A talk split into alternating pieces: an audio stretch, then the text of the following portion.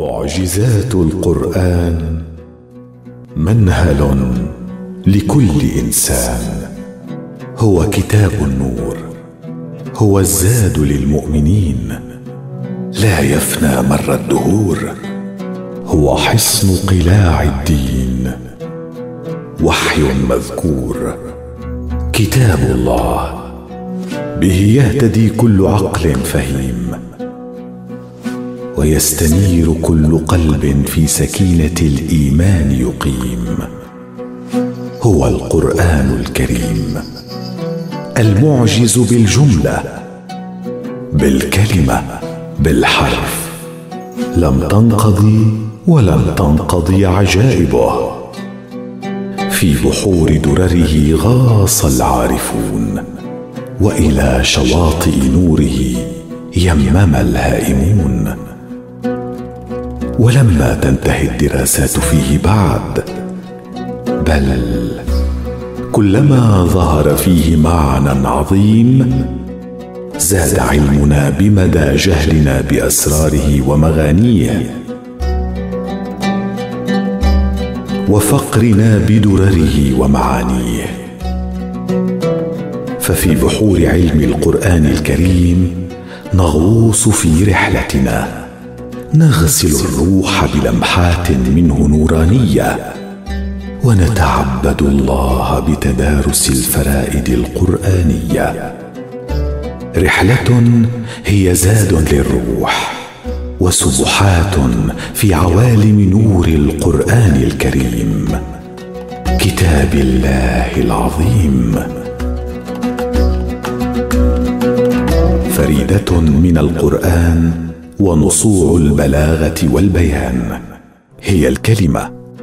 هي المعجزة التي زود الله بها خير أنبيائه وأحبهم إليه. كان خليله فأعطاه دليله. الكلمة. وأي كلمة؟ إن هي إلا كلمات الله أوحى بها إلى رسوله الكريم محمد صلى الله عليه وآله وصحبه وسلم. فأضاء الدنيا بالكلمة. واستنقذ القلوب من الظلمات إلى النور بالكلمة. وغسل الأرواح في عوالم من عطر الإيمان المبخور بالكلمة. في الكلمة هامت أرواح ونفوس ونذرت قرائح عظيمة نالت عظمتها ببركة جهادها في حرم خدمة الكلمة التي أنزلها الله تعالى في سماه على عبده محمد رسول الله. فألفت كتب عظيمة تتناول الكلمة وورودها في القرآن الكريم. ومعناها في سياق الآي العظيم وبلاغتها ومرادها في السياق القرآني. وذابت قرائح العلماء تستغيث المعنى من الرسم المصور وتستنجد بالله أن يقدر لها الفهم المقدر. فكيف نزلت الكلمة؟ فيما تكررت ها هنا وفيما ها هنا تفردت. إذ وردت بعض الكلمات في القرآن الكريم متفردة بالظهور مرة واحدة والفريدة في معناها العميق المنقطعة عن القرين أي التي لا مثيل لها ولا وزين ولا شبيه. وليس تفرد هذه الكلمات في القرآن الكريم إلا لغاية عظيمة ومؤدى كريم. وفي هذا البحر من بحور القرآن الكريم نحاول أن نغوص في هذا المقام لنتلمس بعض جوانب الإعجاز في الفريدة القرآنية. ورد في سورة هود قوله تعالى بسم الله الرحمن الرحيم. وقيل يا أرض ابلعي السماء أقلعي وغيض الماء وقضي الأمر واستوت على الجود. وقيل بعدا للقوم الظالمين. صدق الله العظيم. الفريدة التي نحاول النهل من أجوائها وما يدور في فلكها هي أقلعي. والآية جاءت في سياق الحديث عما حدث بعدما نجى الله سيدنا نوحا ومن آمن معه بالفلك. وما وقع من أمر الله الأرض أن تبلع ماءها والسماء أن تقلع. والإقلاع الإمساك والكف والإزالة. ولكن كل المعاني والألفاظ السابقة تتم خلال وقت معين هو من قانون الله فيها. فالإمساك يتخذ وقتا زمنيا ليتم بالكامل. وأما الكف ففيه لطف في اللفظ لا يناسب مقام الرهبة والهول الذي سيحل بمن خالف أمر ربه من قوم نوح. وكذا الإزالة. ففيما وردت هذه الكلمة أقلعي متفردة في القرآن الكريم في هذا الموضع بالذات. فلنتأمل بداية. الجرس المهيب الصادر عن أصوات الحروف التي تتكون منها الكلمة. أقلعي. والتي تسوق بأدائها هول العذاب على من أعرض عن سفينة النجاة مخالفا أمر ربه وكافرا بصدق نبيه. إنك لا تعدم تخيل أصوات مرعدة تصدر عن السماء ساعة بل لحظة تنفيذها. أمر ربها بالإقلاع فإذا ما ذهب المعنى نحو إقرار وجود مضاف محذوف لجلال بلاغة القرآن الكريم في أداء المعاني أي إذا ما ذهبنا نحو أن أمر الله للسماء كان اقلعي عن إنزال مائك وحذفت كلمة الماء للدلالة عليها من يا أرض ابلعي ماءك. فإن الإقلاع ها هنا عن إنزال الماء أو قانون إنزاله الذي خلقه الله إنما يكون تنفيذا مباشرا وسريعا لحظة صدور أمر الله. فالإقلاع عن الشيء يكون مباشرة وبسرعة.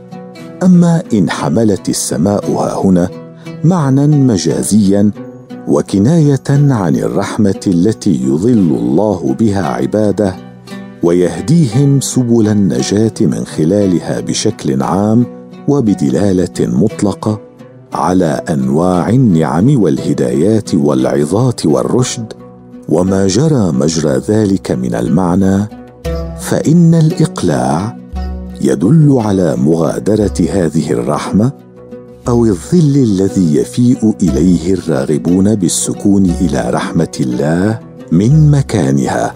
وهنا يا سماء أقلعي تكون أقلعي بمعنى انطلقي أو اذهبي ولك أن تتخيل ها هنا مهابة زوال ظلال الهداية والرحمة والنور التي بعث بها الله إلى عباده وخلقه. كيف تفعل بجرسها وزلزلتها في النفس الإنسانية؟ جاحدة حق ربها كانت أم موفية إياه؟ وحاشاه حاشاه أن يفيه عبد حقه. معجزات من الصورة في الآية والسورة. لم ينزل القرآن العظيم على رسول الله الكريم محمد صلى الله عليه وآله وصحبه وسلم. إلا وقد هامت عقول العلماء تتدبر معانيه وتستقصي مغانيه وتفيد من ينابيعه وتستغني من بحوره. ومن بين أفواج الحجيج في حرم علوم القرآن الكريم تجد أفواج العلماء لعلوم العربية تتزود منه وتتلمس المعاني العظيمة من الكلمة والحرف والجملة مبحرة في عميق المعنى ومجاهدة في تدارس الصورة. ومناضلة في سباق خدمة القرآن الكريم. فدرسوا الصورة في القرآن الكريم حتى لكأنهم وقفوا أمام علم جديد أذهلهم بسبكه وإبداعه. وهيم أفئدتهم وأرواحهم في عوالم عظمته. فلنستعرض الصورة الواردة في قوله تعالى في سورة البقرة. بسم الله الرحمن الرحيم. ومثل الذين ينفقون أموالهم ابتغاء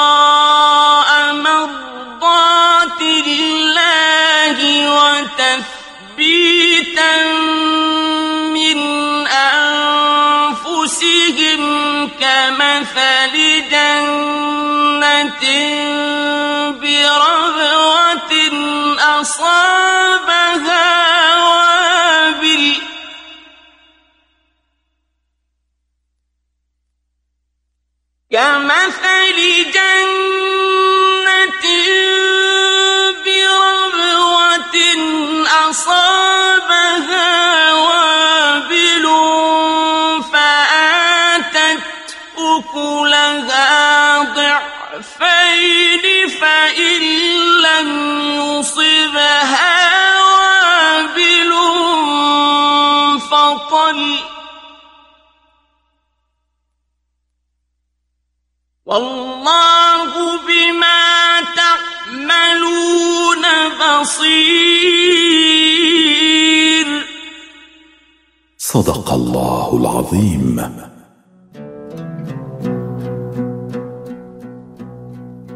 الصورة في معرض الحديث عمن ينفقون أموالهم في سبيل الله ولوجهه الكريم.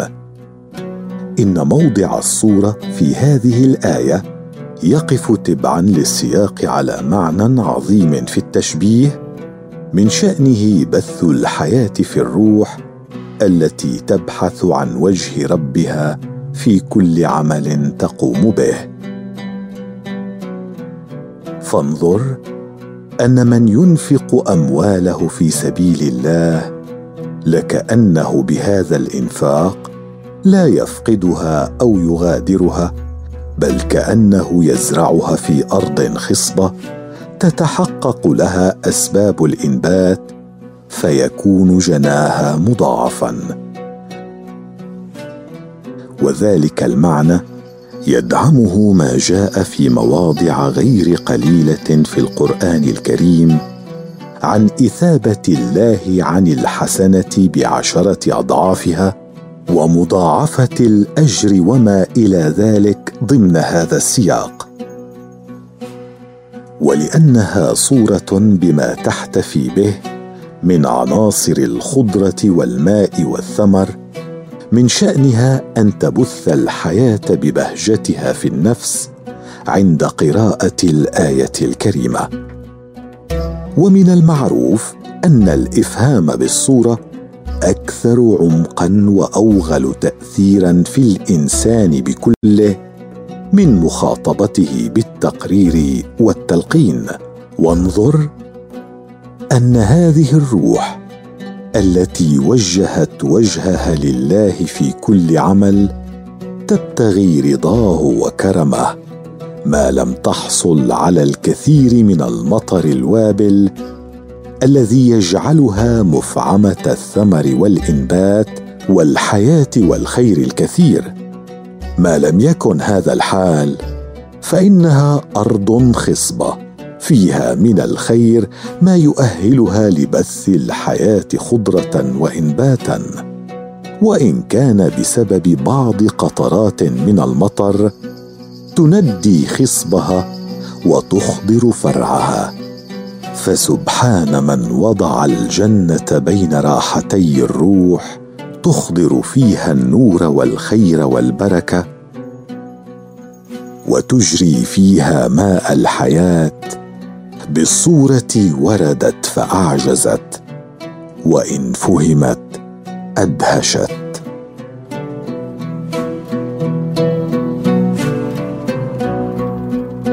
علم الأكوان من بحور القرآن.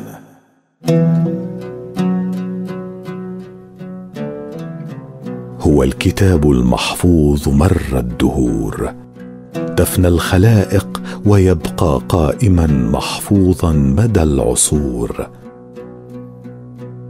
فأي أسرار أودعها الخلاق العظيم في كتابه الكريم حتى تيسر له أن يبقى مشعل هدى ونورا لكل من يسعى سعي المتعطش في الأرض لمعرفة ربه رب الأكوان خالق الأماكن والأزمان مالك الملك الملك الديان. في هذا البحر رسالة القرآن إلى كل بني الأرض. رسالة يلتقطها قلب فقيه لعالم نبيه. إن شاء أن يهتدي في عظمة الخالق وإبداعه. ففي القرآن الكريم ما أدهش علماء الكون الذين ما زالوا يدرسون عجائب الأرض والأفلاك. فإذا ما قضوا عشرات أو مئات السنين ساعين باحثين ووصلوا إلى حقيقة علمية بجهود كبيرة وحثيثة. تجلت بعض عظائم القرآن الكريم. فوجدوا أن ما سعوا إليه يستقصونه؟ قد أخبر عنه عالم الغيب العظيم في قرآنه الكريم. في علم الذرة بين اكتشافات العلم الحديث والقرآن الكريم. حتى زمان ليس ببعيد بقي العلم متوقفا عند اكتشافه الذي أذهل العلماء وهو الذرة. وبقي البحث لا يعرف أصغر من الذرة شيئا في الكون. فلنتأمل قول العزيز الجبار خالق الكون وبارئ الليل والنهار. بسم الله الرحمن الرحيم. وما تكون في شأن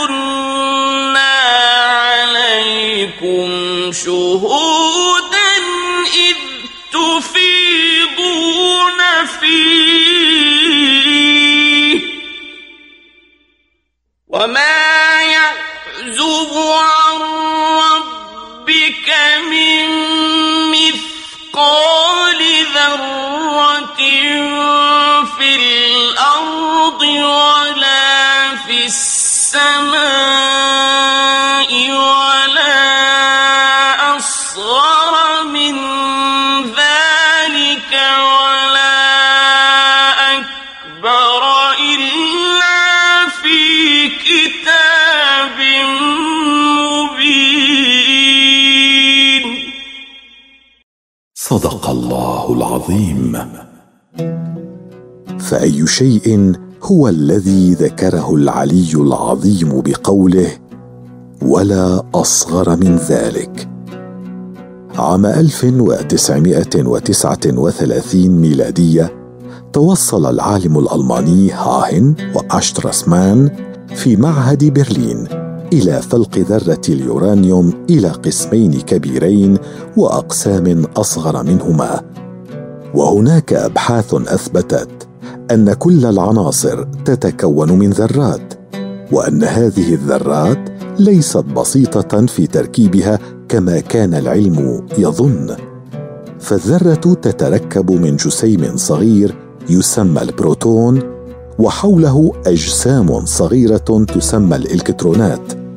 وهذه الإلكترونات في حال حركة دائمة مع وحول البروتون. وكتلة البروتون قد تزيد 1840 مرة على قدر كتلة 69 الإلكترونية بحيث يصح القول إن أغلب كتلة الجسم ناتجة عما فيه من البروتون. ويجدر القول أفلا تفكرون؟ معارج الروح. إن الله أنار الكون بالكلمة. ومن علينا بالكلمة. وأنعم علينا بالكلمة.